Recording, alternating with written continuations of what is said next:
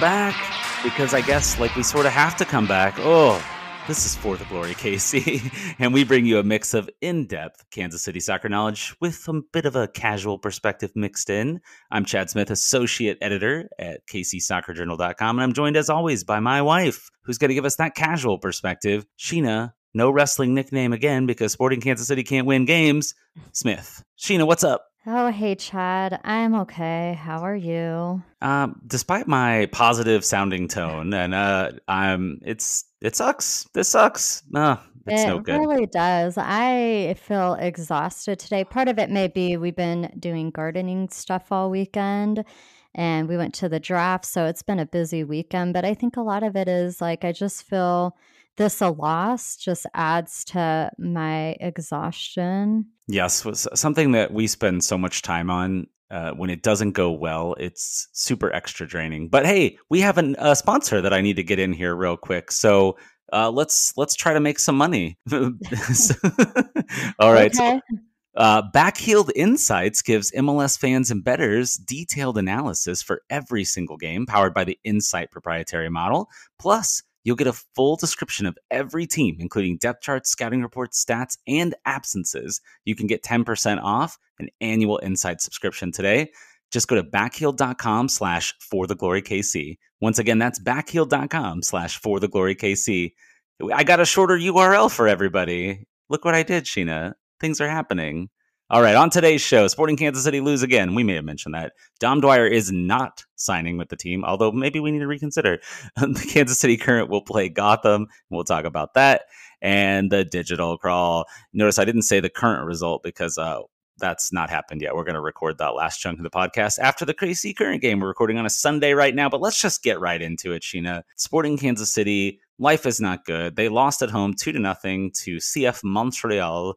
Uh, both goals I don't know if if you felt this way, but I just felt like the the midfield was kind of jogging back on those plays. They didn't cover. The defense got a little bent out of shape. The defense has some some flaws there as well, but it felt like a team effort to give those goals up. It wasn't one individual player. Although Robbie Voloder is the one who got benched at halftime after the goals. So uh, Peter did say he didn't think it was it wasn't related to the first half performance, but it's hard not to think it was, and it's hard to imagine we're going to see Robbie again anytime soon. Just initial thoughts from the game, Sheena. Well, before I get into my thoughts, why do you think we won't see him again anytime soon? No, I mean, I don't know if that's going to happen, but there's just Peter has this trend of somebody does bad and then they go to the bench and it's like you get to go think about what you did. That said, plenty of players made mistakes on the plays that led to the goals, so I don't know why he should be the one punished. They didn't give up goals in the second half, but to me, it wasn't because Robert Castellanos was like amazing or anything. It's just that Montreal took their foot off the gas and they were up to nothing.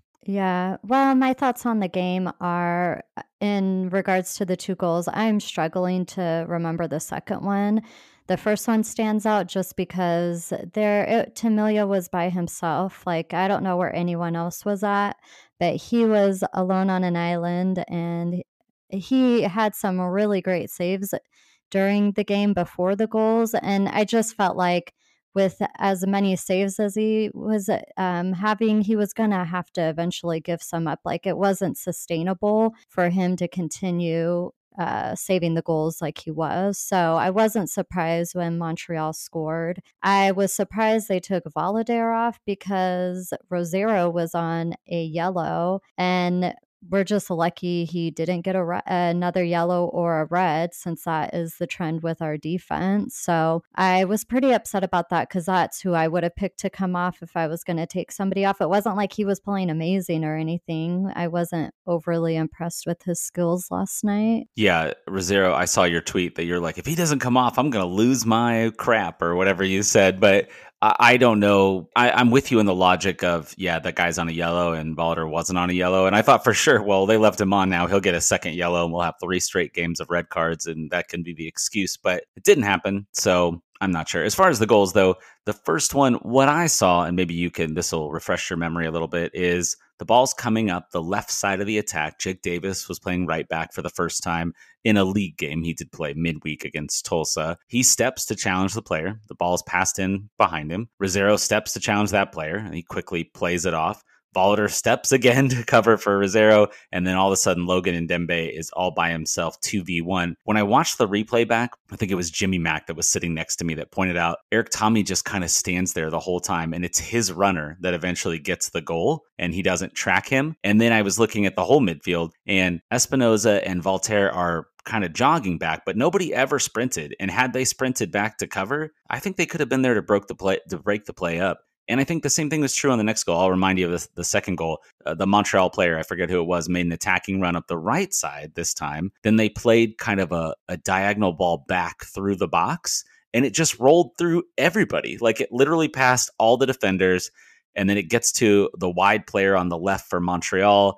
Jake Davis is the last guy there to cover it, so it's kind of an inversion of the first play where it was uh, Ndenbe was the last guy left to cover. He tries to throw his body in front of it, and it goes by him. He may have even blocked Melia's ability to see it and save it. But if any of the midfielders hustle back, they're there to pick that slow rolling ball up. It wasn't like a hard hit pass back to the top of the box. So it felt like a lack of effort. And it made me wonder if the team is so bad, and they're obviously bad, 10 games have gone by, they have six, seven losses and three draws and zero wins. Why do the mm-hmm. same players keep playing? It, it's insane to me. Like, how do you put the same guys out there?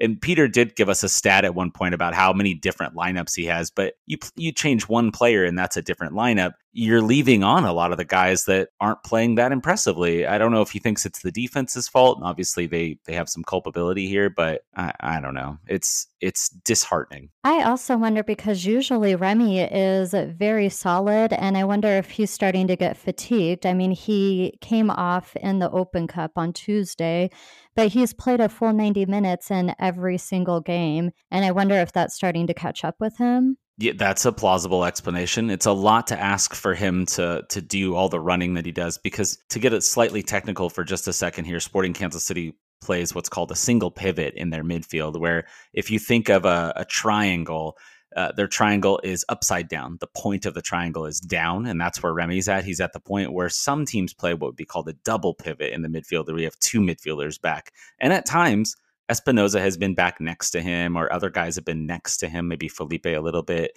But mostly, Remi covers a ton of ground back there. And it's a lot to cover, especially when, you know, Graham Zusi, no offense to him, he hasn't played. He didn't play in these games. He was out again he's not as fast. So Remi's covering that space. He's covering at left back when all these left backs have been hurt or when Ben Sweat was still around or Voloder who's playing out of position over there. He's covering for Fontàs because he's kind of slow. Makes makes sense. Maybe they've run him into the ground already. 10 games in, 11 if you count the Open Cup. He's played almost every single minute if you take out that late late-ish sub where he was replaced by Roger in the Open Cup. Speaking of, Roger started the last two MLS games and played most of or like half of the game the other day. I don't I don't know why you're doing this to a guy who's clearly lost a step. He would own that he's lost a step. He Peter talked about how he can't even make Roger do full practice every day because he, he doesn't want to wear him down. You have other options. If you're Felipe and you don't get into that game last night, you're Cam Duke, you don't get into that game last night, and this team can't win, you got to think like,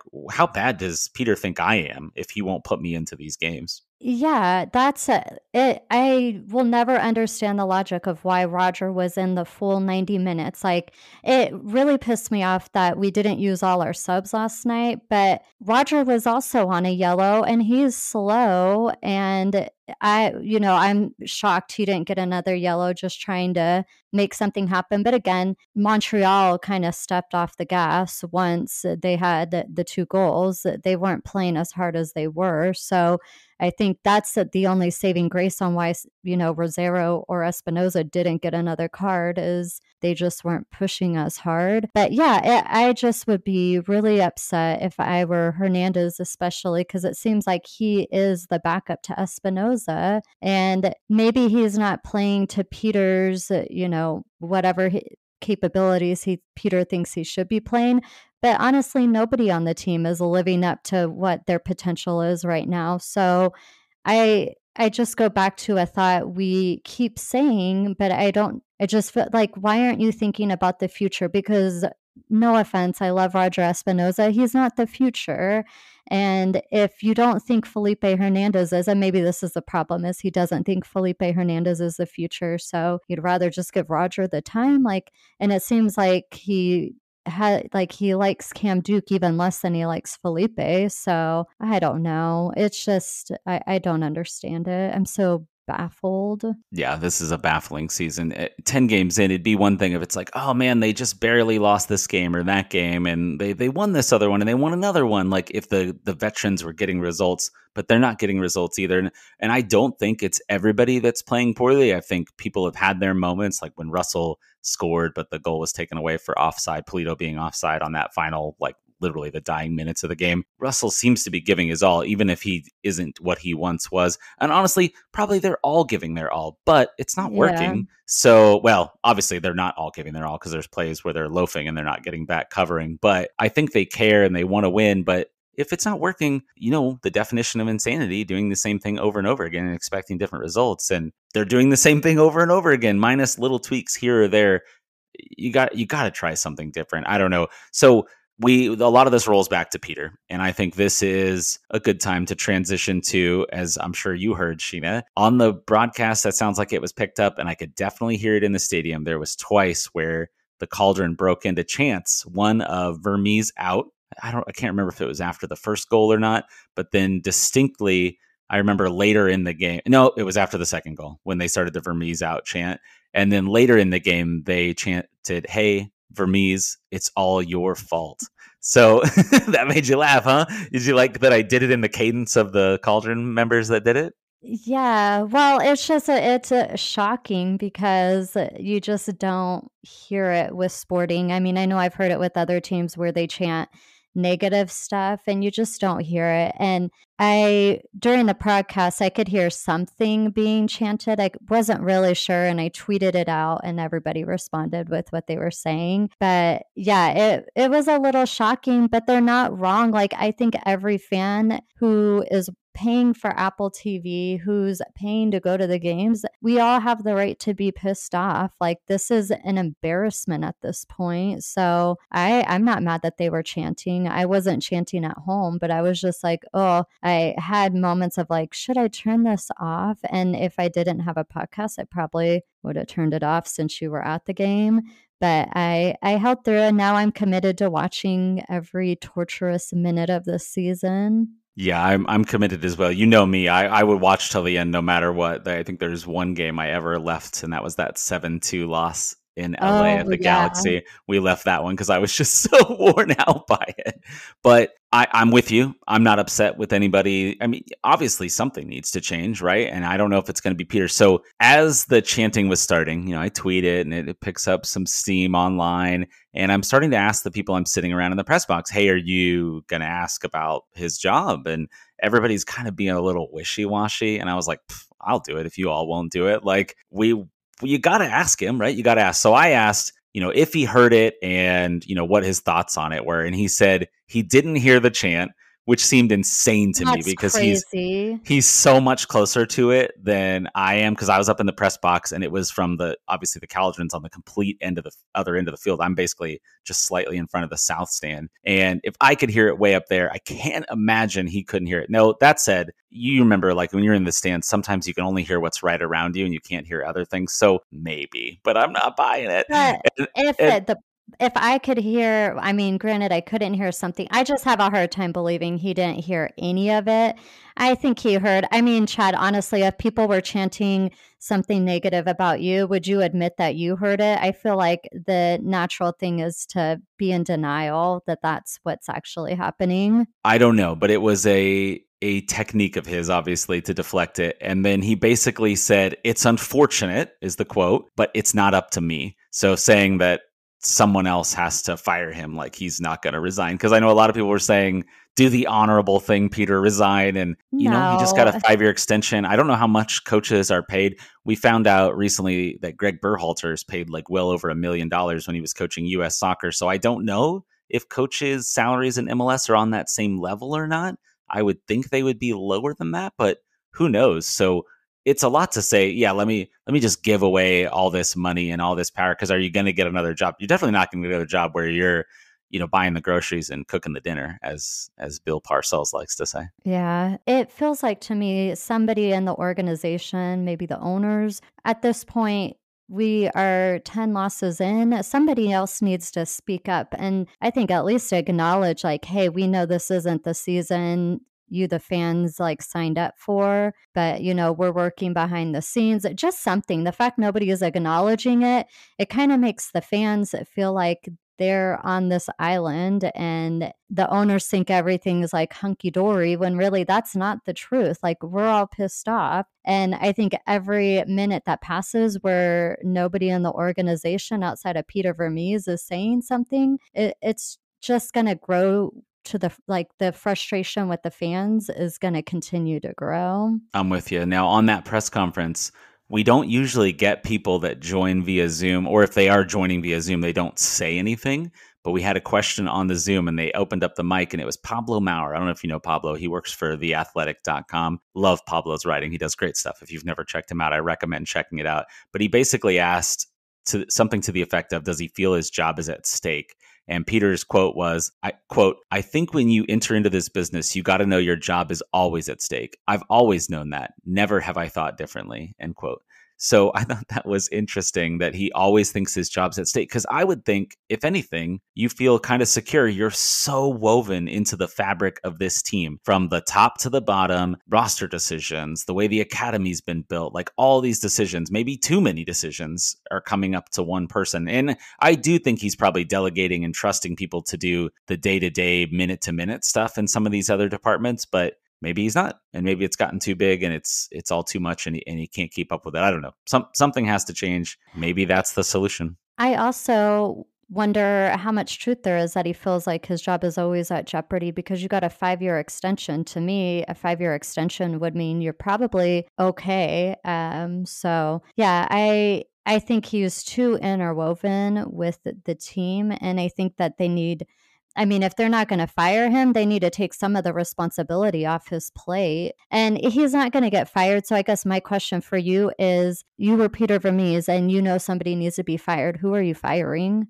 I don't see Peter making the decision to get rid of anybody, but I could see maybe the ownership saying we need someone to take the fall here to kind of show that we're we're serious about this and we're going to do something. But Peter has had the same assistants forever. I feel bad. Is it his assistant's fault? Is it players' fault? Do players need to be gone? Eh, I mean, Peter's choosing who to put on the field. Peter choose chose who to sign. To an extent, Brian Bliss has a play in that because he's the technical director and he isn't over that part of the business. But I don't for a second think that Peter doesn't have some say in who is signed or all the say in who is signed. Maybe he gets recommendations, but I would think it's kind of on him.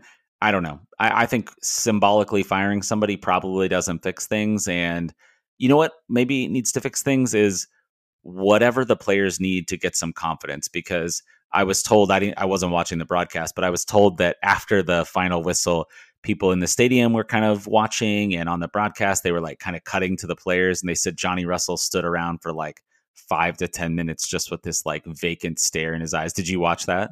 Yeah, I didn't see all the players. He was the one they focused in on. Um, and it's not that I thought he was going to cry, but like he just looks so defeated. Like I, I feel bad for him. I mean, I feel bad for the team in general because there's a lot of people saying the whole team needs to be fired and we need to start from scratch. And I don't know that I believe that as well because there are some good players on the team. And I, I think you're probably going to quote Johnny Russell, what he said in the press conference in a moment. But it's like they don't know what's wrong. Like they don't even know how to fix it. So it, it it's really baffling because eh, you can't really pinpoint it to one person and players who are typically good like Johnny Russell or you know Remi he's usually pretty solid. Pulido I mean I think one thing I tweeted is that when they took Erik Thommy off and they brought on Kinda, like I was fine with Kinda coming on, but you had Kinda on the field, you had Pulido on the field, and you had Johnny Russell on the field, and they're all coming back from injuries. And to me, when you're behind, putting people who aren't 100% isn't a winning strategy. So I think that's part of the issue. There's just so many issues, but then at the same time, I don't know. I don't know. I don't have a complete thought. I don't know. This. Is the, is the yeah a lot of our thoughts here? You bring up the sub there for Kinda. I, I, was in the same boat. I was fine with Kinda coming on. I thought that Thommy would not come off because honestly, yes, he loafed on defense on a play or two or more. I don't know. I'd have to go back and watch the tape again, but I don't want to because it sucks and I don't want to yeah. put myself through it. But I will say that I thought he was more decisive going forward. I thought they were closer to being able to get a goal. They had a lot more kind of half chances, not great chances. Again, my bar for this is all so low because the season's so bad and they didn't score. So, but I thought you're going for a goal. Take Roger off, who's not going to go up and create an attack. He does have the ability to make some good passes from deep, but get Kinda in there, get Thommy in there, let them play together. Maybe that's a solution. I, I don't know, but it, it felt like you're, you know what it felt like to me is that Peter had a plan going into the game. I'm going to play Erik Thommy for 60 minutes, and then I'm going to take him off and I'm going to play Gadi Kinda for 60 minutes. And instead of saying, the state of the game doesn't say that this is the right move. He said, nope, this is the pre planned move and I'm going to stick with it. And Peter, what's the expression? It's his best quality is that he has a plan and his worst quality is that it is a plan. Cause when it's, he plans everything so meticulously, but when things aren't going well, he's not adapting to the situation. I just don't understand in what scenario, even if this is pre planned, the plan is to keep Roger Espinoza in the full 90 minutes. Like he is not a 90 minute player anymore. And that's just yeah. the fact. Like, we, I agree. We beat that to death. Let's let's push yeah, on. So you wait, said but hold on a sec. There was one other thing I wanted to say is that we haven't talked yet about the missed opportunity with Pulido. Well, also Daniel Salloi. Like I've been giving him a lot of hate on the podcast. And like I would say he had the most passion of the night and he had the most opportunities. But then there was one play where Pulido could have um, you know, tried to score a goal, but instead he passed it. I don't even remember who he passed it to. I don't even think he passed it. I think he mistouched it. So I, if you're uh, thinking of the oh. play I'm thinking of, it's there. It was in the second half. they're the attack- Yeah, they're attacking towards the cauldron into the field. Salloi yeah. has a shot that's a pretty hard shot. The keeper can't gather it, and it falls back to Thommy. Thommy plays a square ball like straight across the box to Pulido, and Pulido just mishandles it. So either he needs to get a shot off there. Or if he just gets out of the way or does a dummy, Johnny Russell is right there. And Russell probably has a decent chance, whether he puts it in or not. Who knows with the way this team is playing. But the way he curled that shot in at the end of the game, he's clearly still got it in him if he can get open.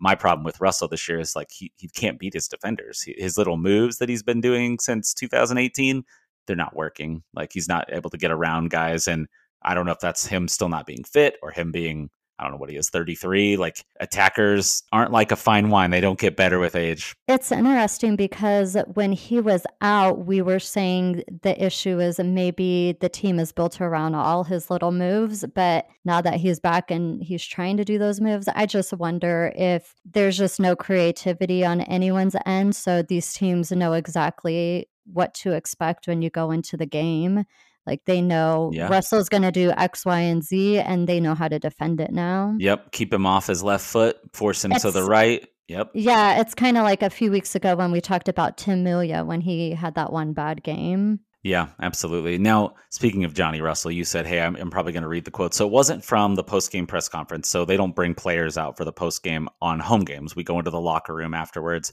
and we so we were waiting to talk to Johnny. We talked to Gadi first because Gadi was available first, and just it was pretty casual questions just about him being back and you know how he felt after playing twice this week and whatnot. But then for Johnny, we waited a long time for him because he was just sitting. Oh, so sad. It's probably like what y'all were seeing on the broadcast where they were zooming in on him. He has his shirt off. He's turned his chair away from the locker room. He's like leaning into his locker, head in hands, just for five, six, seven minutes, like a long time. And honestly, uh, the PR people kind of got onto me because I was just talking about how I had the sunburn from the draft and I was being loud as I am. I mean, that's what I do. And the PR people, they, they didn't get onto me. That's a harsh statement. They just like, hey, uh, you know, bring it down a little bit over here. And then uh, Aaron Ladd from TV, oh, I don't know what channel Aaron Ladd's on. He says, yeah, it's kind of like a funeral in here. We probably shouldn't be happy. And I was like, yeah. And I wasn't happy. It was just I was having a conversation, being my my regular self. It, it, completely drains me to have this team lose.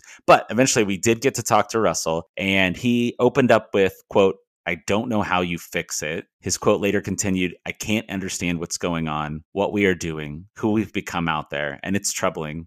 That's a problem in itself, not being able to find the answers and find a way out of it. So, how demoralized he seemed, and how, I mean, he, obviously they're all wearing it heavily.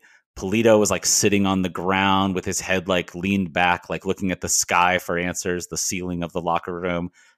It was like a uh, like a funeral, which is how Aaron described it, and I thought that was a pretty apropos description because it was a team in mourning a season yeah. lost 10 games in. It's crazy. Like there's t- 24 games to go and like there doesn't seem to be any hope. No, it's not like each game where like, oh, there's a glimmer of hope. Like anytime there's a glimmer of hope, it's like one step just a little bit forward and then something later in the game puts you like three steps back.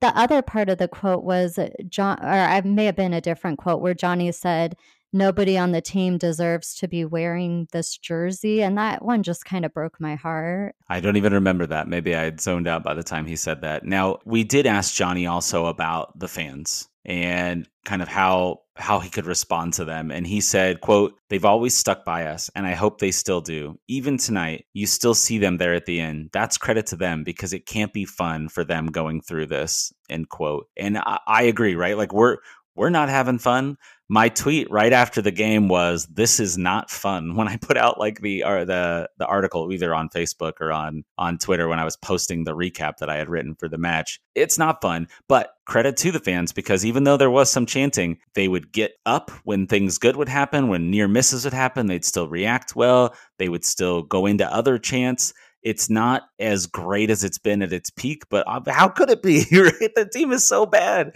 So I, am not I'm not knocking them at all. I, I, you know encourage them to try to support their team as much as they can. But I understand if you're frustrated and you just aren't up for it. It's a lot of energy to chant for 90 minutes too. Yeah, it is. I was going to read you the quote. I had retweeted it from our Twitter account for the Glory KC. It's from Jimmy Mack, and this is w- what Johnny Russell said. He said, It can't be fun for the fans going through this. They're hurting as well. It's not just us in here. They feel it as well. I thank them for continuing to stick with us. Right now, none of us deserve to be wearing the jersey and playing. So that's a pretty telling quote. I mean, it it's really sad. I mean, I feel bad for the players because even if it doesn't appear that they're giving it their all, I'm sure they are. Like, nobody likes to lose. Nobody wants to be on a losing team. And that's kind of the downside to sports is in every, no matter what the sport is, like, there's always going to be a team in this situation. Granted, maybe it's a little bit better, but there's always going to be a team in last place. And it sucks when it's your team. Yeah. Giving it their all is an interesting line, too, because Russell actually said something to the effect of the team it feels like things are going pretty well we're we're we're creating chances we're doing the things that we're trying to do and then when that first goal goes in he said something to the effect of you can see the guys heads go down you can see everybody change out there and that felt about right. I was saying to jimmy who i was sitting next to that if they can get into the half down one nothing, you know, maybe there's a chance because against New England, they came out firing in the second half. Even after the red card, they were decent. But if they give up a goal, it's going to be over. And then like two minutes later, they gave up a goal. And, I was like, he was like, Chad, you jinxed them. I was like, yeah, I know. Just like this podcast's existence has jinxed the oh team. Oh my right, God, I know you. stop. you. this is, I'm not even going to entertain you. It's the stupidest thing I've ever heard. But okay it's Can I jump in? I got I got a fun fact for you. I got okay, okay. You you do your funny thing, and then I'll tell you my fun fact. It's not funny. I was gonna just say before they scored, Montreal scored their second goal. I started to tweet like I just feel like Montreal's gonna score again, and I didn't want to put that bad energy into the Twitter world.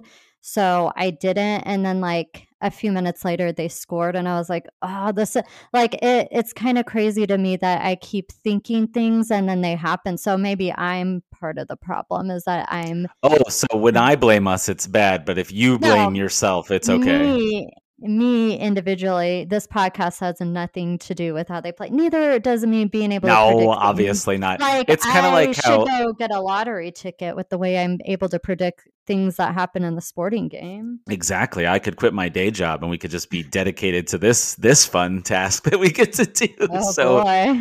all right, you know what? I'm going to save my stat because there's one other thing I wanted to bring up. After the game, uh, the guys from Paint the Wall actually asked about Peter. Hey, wh- why not play the kids? Basically, and he sp- they specifically asked him about Sporting Kansas City two players, and he basically said something to the effect like, "You can't. the The league rules say you can't do it." But I was like wondering because you'd asked me about that early in the season, and that was my reaction to you. Oh no, not unless there's extreme hardship and there's only like 15 field players left, blah, blah, blah, blah, blah.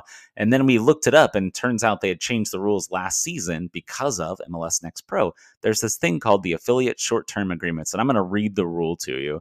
So the rule says, quote, a club may sign a player age 25 or younger the league season from its affiliate, MLS Next Pro, to a maximum of four short-term agreements, up to four-day contracts, each season a maximum of 16 days. So 16 days per player. An individual player may be included on up to four MLS league season match rosters each season. However, that player may appear in no more than two MLS league season matches. An individual player may appear in any number of non league games. So think US Open Cup, Leagues Cup, stuff like that. A club may roster up to four short term players uh, so long as they're a homegrown player or they're earning uh, equal to or less the MLS senior minimum salary, $85,444. It goes on and on. But basically, if I'm understanding that right, he can do loans and he could bring guys up to play in two games. Now, maybe he doesn't want to burn through those loans because if he has injuries later in the season, he might actually need those guys to come play games because they don't have enough healthy bodies. But theoretically, an Ethan Bryant, who we talked about on last week's uh, pod a decent amount, y'all can go back and listen to that, could play two games. Now, two games isn't going to change the season, but it's a trial to see do I want to give this guy a first team contract? Do I want to bring him up permanently? And I feel like nothing should be off the table right now. The team is so bad. The team is so bad. Like, do something. It's like, if you've seen the meme of the guy with the stick where he's like hitting and then people put different things in there, like they could hit the Sporting Kansas City logo with the stick and it's like, do something that's what I feel like. But They just need to do something. Try try anything. Yeah, at this point. Also, don't you think losing 10 games in a row is a hardship for everyone? So I see what I you did there. Uh, hardship just means 15, 15 players. okay.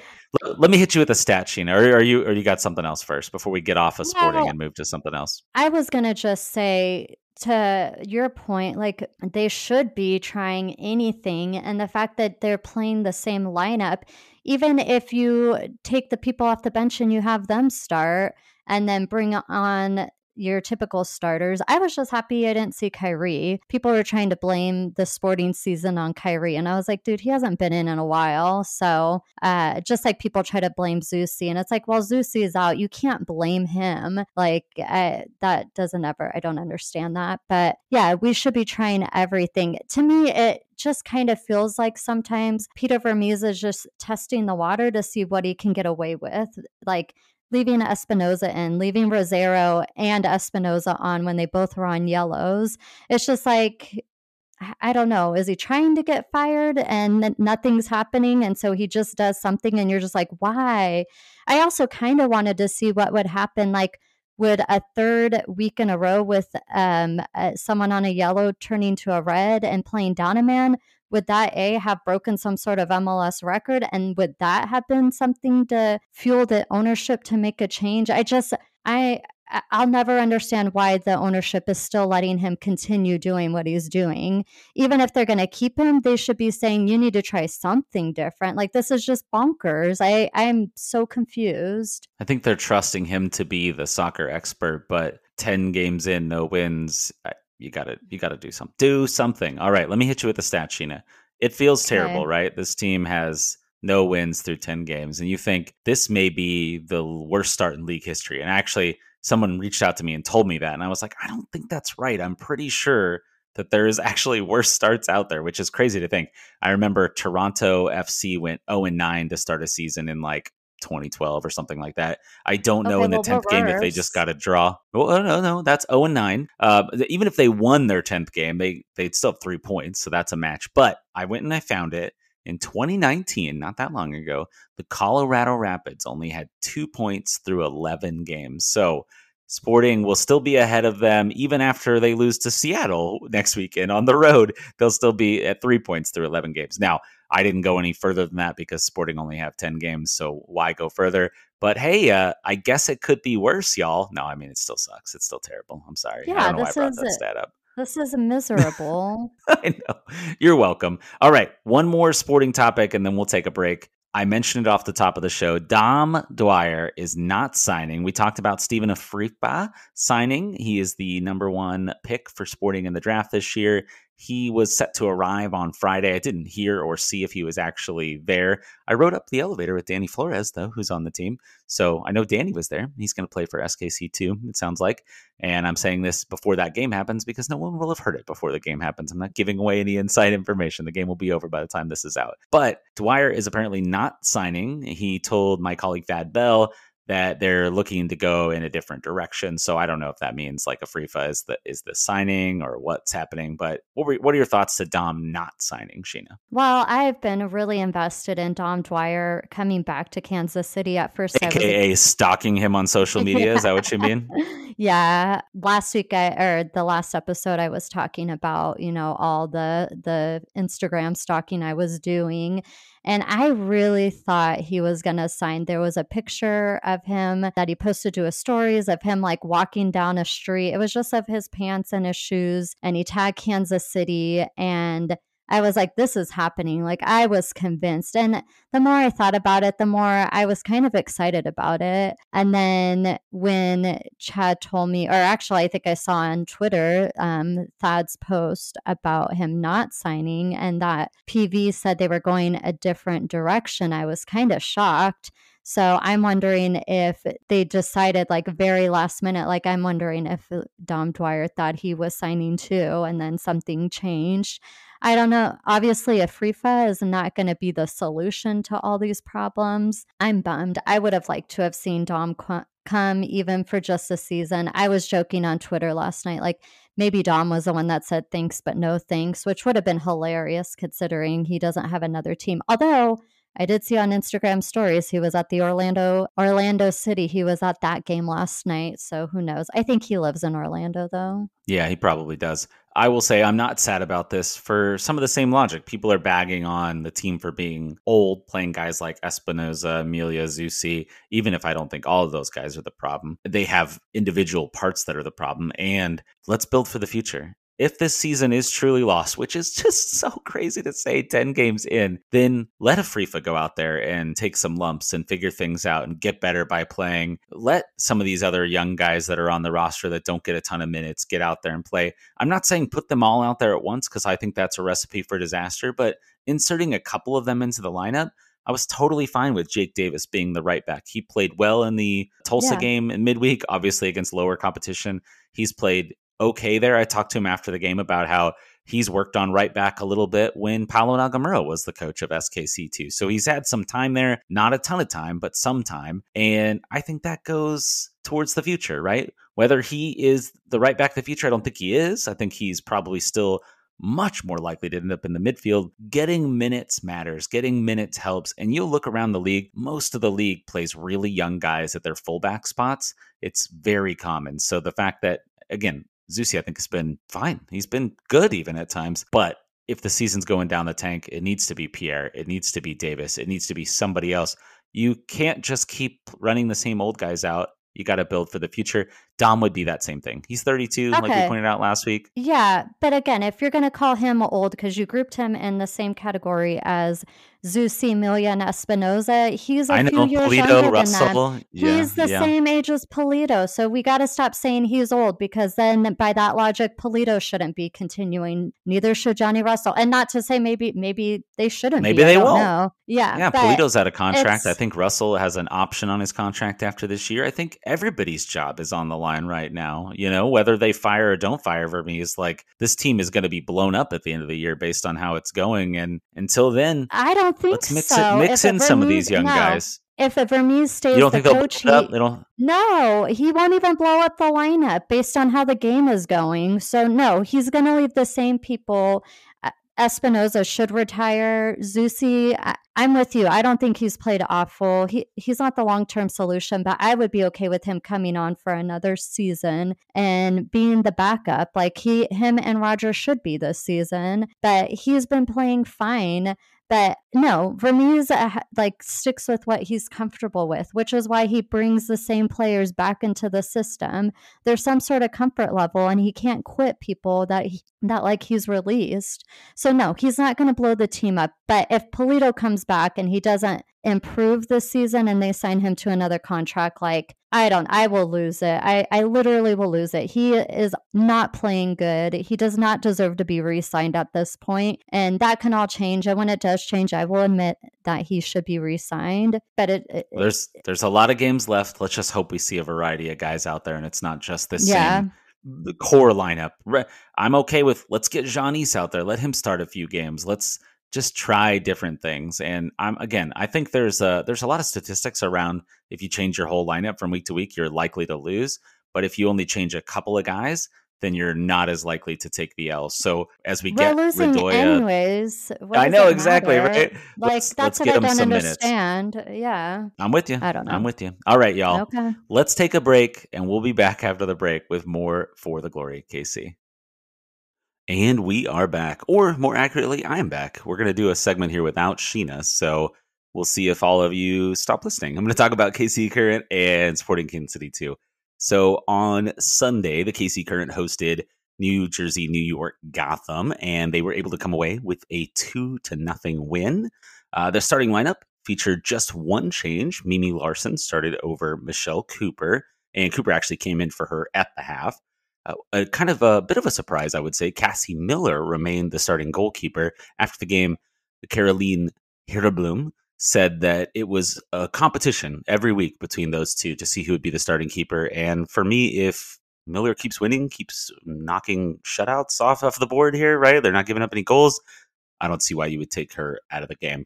So good for Miller there getting this shot and then, you know, maybe press AD. She started a little slow this season. Maybe it'll press her to be good because she was fantastic for the stretch run, kind of the middle to the, towards the end of last year, but she also started a little slow. So we'll see how that keeps playing out. The goals on Sunday were scored by Debinha. Ooh, she looked fantastic. Actually, honestly, she had moments where she wasn't quite right. She would mishit a pass, not weight it right, underhit, overhit, yet she still scored two goals. She's so dang good at soccer that it gives you excitement and it shows why the KC Current are looked at as a potential favorite to win the entire NWSL Cup. They started off really slow with that 0 3 start, and things are going well. Gotham is a pretty good team. This this move shot them up the standings quite a bit by beating Gotham. Despite the 2 0 win, I think KC actually missed a lot of chances in the game. Cece Kizer got in on goal multiple times. She's just so fast and she's so good at timing her run off the back shoulder of the defender. Gotham were playing what felt like kind of a high line and, and they just kept getting beat over the top. It actually reminded me a lot of watching a sporting Kansas City game in terms of the ball slipping in behind the defenders and they're chasing and in a bad spot. Abby Smith, the goalkeeper for Gotham, came up big. She played really well, made a lot of really good saves. Sadly, she made kind of a big gaff on the second goal where she came way outside the box to challenge Michelle Cooper, who crossed the ball into the box, hit the ball to Kizer. Kizer kind of took a bad touch, but then Debinha cleaned it up and put it into an empty net because Smith still wasn't back in net. She was so far out to try to attack Cooper. I, I don't know why she kept going. Clearly, she wasn't going to get there, but hey, a Kansas City soccer team benefited from another team's error. I'll take what I can get. So I think this team probably could have scored five or six goals easily. Beating Gotham though two nothing feels like a pretty solid win. There's a lot of quality players on Gotham, and I'm honestly surprised they didn't do better. They had a few chances, but the defense did a pretty good job of shutting them down. And uh, Cassie Miller played well, so again, deserving to start. One low key player that has been in the lineup for these games that I think deserves a little bit of a shout out is Vanessa DiBernardo. She is she's been kind of playing defensive midfielder. Sometimes Lo LaBonta's kind of back there next to her. They appear to be playing like two defensive mids in front of that back three. She is so calm on the ball. She is such a good presence. At one point in her career, she was pretty dang good at providing assists, but she has just stepped up the tone of that midfield dramatically. No knock to Alex Loera, who played there a little before, or Chardonnay Curran, both players that are very promising. Luera, especially, she was pretty much a contender for Rookie of the Year last year. But DiBernardo is showing her veteran presence. She might not show up on the score sheet and might not pick up assists or goals, but she is a quality player, and I think she has helped the current dramatically. One thing with the current, though, they still are struggling a little bit on defense. It might not look like it when you get a 2 0 shutout, but both Addison Merrick and Croy Soto had turnovers where they were the last player back and they kept dribbling instead of trying to make a pass or clearance or you know play back to your goalkeeper. Bad turnovers that easily could have turned into goals. Both times, other defenders either came through and helped them, or Miller bailed them out. So, a little bit shaky there, which is kind of what we thought going into the season that the current may struggle a little bit defensively. Also, Merrick, I really dislike her propensity to go to the the ground to make a challenge. She slid and made a slide tackle just outside the box and picked up a foul she was complaining like she didn't make contact, but she absolutely seemed to miss the ball to me and cleared out the Gotham player. I forget who she hit.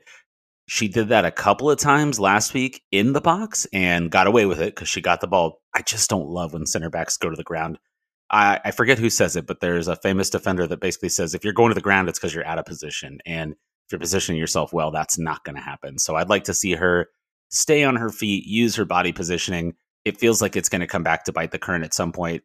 I mean, no team is going to keep doing all these shutouts. They've three in a row, but it's something uh, to be a little bit of concerned about.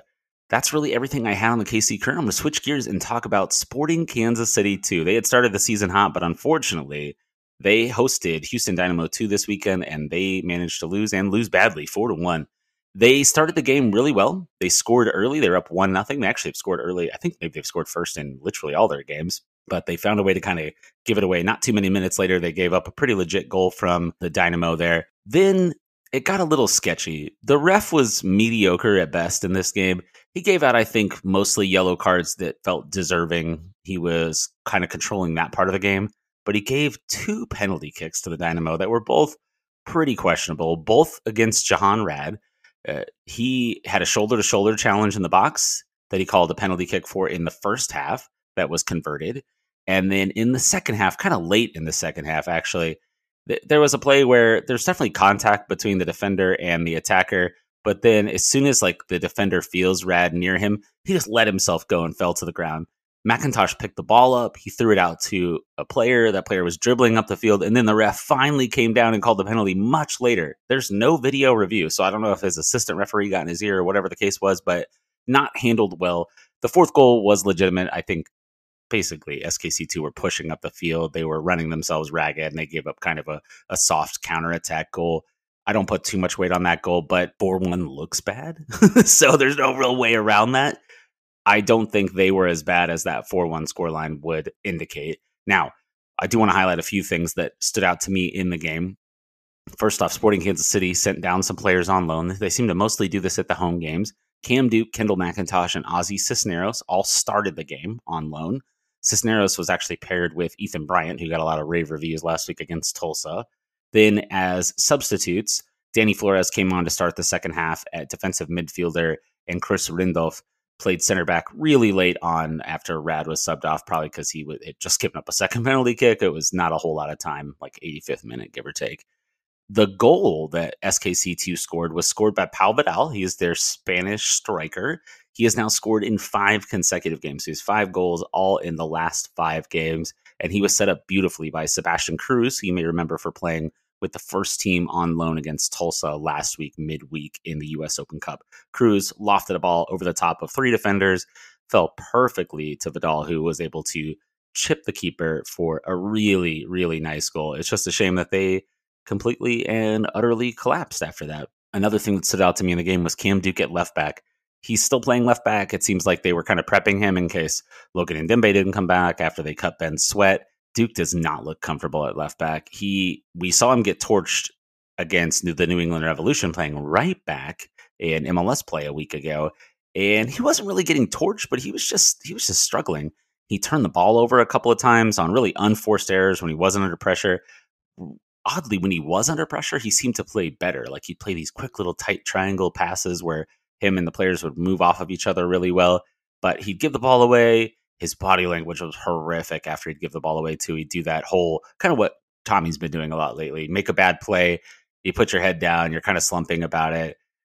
I'm not sure why they keep playing him at fullback. I just cannot see him playing on the first team at fullback again. We can already see at left back, Ndenbe and Voloder are ahead of him. Obviously, when Tim Leibold gets back, he's going to be ahead of him at right back, maybe, but I think now he's behind Zusi, Pierre, and Jake Davis. So let the kid play midfield or on the wing see if he can go create and do something. There was a moment in the game where he got way up the field, as the left backs often do in this Sporting Kansas City system. And he looked pretty promising when he was up moving forward, taking guys on, beating them off the dribble. I want to see that part of his game develop. He's in a contract year. I can't see him coming back with the way Peter chooses to use him or not use him, would be a better way to put it. So we'll see what happens. Maybe that's why he didn't sub into the Sporting Kansas City game. And in terms of the result overall, I think SKC2 were a little unlucky in terms of the penalty calls. And then Andrew Draper, he hit the crossbar twice, and he had another really good opportunity that, frankly, he should have probably hit first time when the ball came to him. Took an extra touch, played it past the keeper, but then it was saved off the line by a defender. So he could have easily had three goals by himself. so it was a little unlucky that those didn't go in. That said, Houston missed a couple decent chances too. So, you know, maybe the result was fair the penalties just it kind of irks me when the referee inserts himself so much into the game. But there is no video assistant referee in USL or I'm sorry in MLS Next Pro. So what can you do? It is what it is. Hopefully, we're seeing some good development out of these guys. Time to turn to the digital crawl, though, y'all. Sporting Kansas City uh, got some news this week. They're going to face, speaking of the Houston Dynamo, too, they're going to place the Houston Dynamo's first team in the U.S. Open Cup on May the 10th, 7.30 p.m. It's going to be on the road. They do not have a good road record in the U.S. Open Cup, so look forward to them getting bounced out of that tournament if their play continues the way it is. If they got to kind of go all chips in at this point on U.S. Open Cup and Leagues Cup, so hopefully they can get something right. Also, other news came out for Sporting Kansas City scheduling wise. Speaking of the Leagues Cup, they have their times now for both of their Leagues Cup group stage games. On Sunday, July 23rd, they're going to face FC Cincinnati at 6:30 p.m. That game is in Cincinnati. And then they will host the return match against Chivas on July 31st. That's a Monday at 9 p.m. Ugh.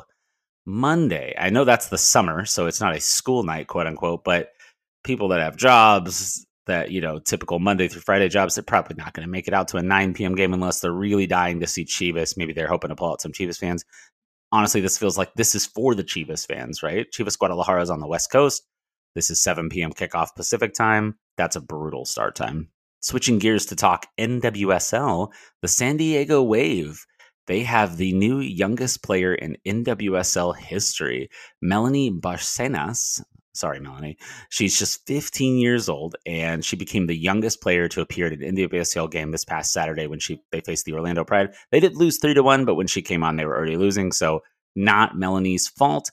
She uh, replaces Olivia Moultrie, who plays for the Portland Thorns, as the youngest player to ever play. She was the youngest player to ever sign when she signed. She's on a three year deal with San Diego, so it'll be interesting to watch her progress. She's played for the U.S. youth national teams before, most recently the U17s.